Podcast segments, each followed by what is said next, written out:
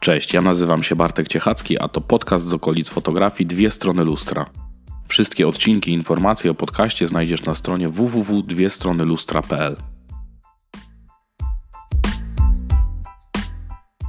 Ha, witajcie w pierwszym odcinku naszego podcastu. Dlaczego mówię naszego? Dlatego, że chciałbym, żebyśmy tworzyli go razem po obu stronach mikrofonu. Ja tu, a wy w komentarzach, mailach, plikach MP3. Jeśli jakiś temat szczególnie Was interesuje albo chcielibyście posłuchać o czymś konkretnym, lub może jest gość, z którym chcielibyście usłyszeć rozmowę, dajcie mi znać w komentarzach na stronie dwie strony lustra.pl, wyślijcie maila albo nagrajcie MP3. Jak to zrobić, dowiecie się na stronie. Znajdziecie tam też linki i materiały o bieżących odcinkach. Dlaczego dwie strony lustra i skąd kolejny podcast o fotografii w polskim internecie? Stąd, że nie ma podcastu mówiącego o różnych stronach fotografii. O kolorowym fotograficznym życiu?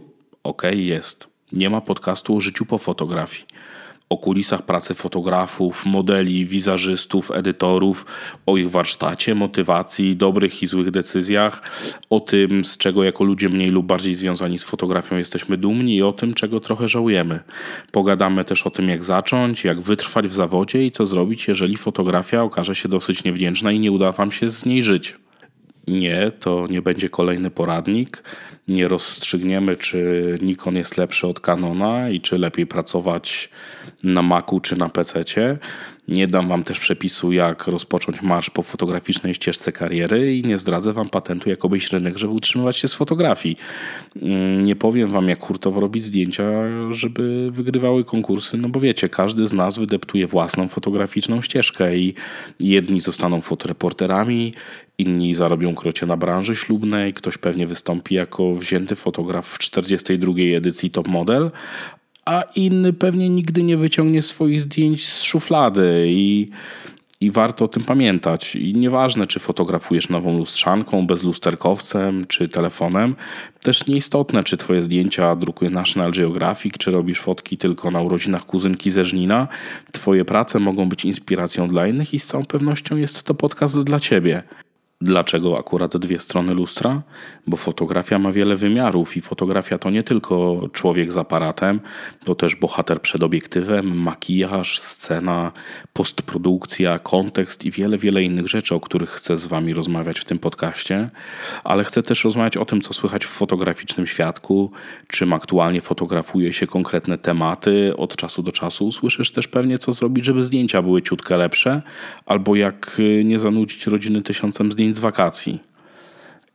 Pomyślisz sobie pewnie, kim jestem, żeby udzielać Ci rad.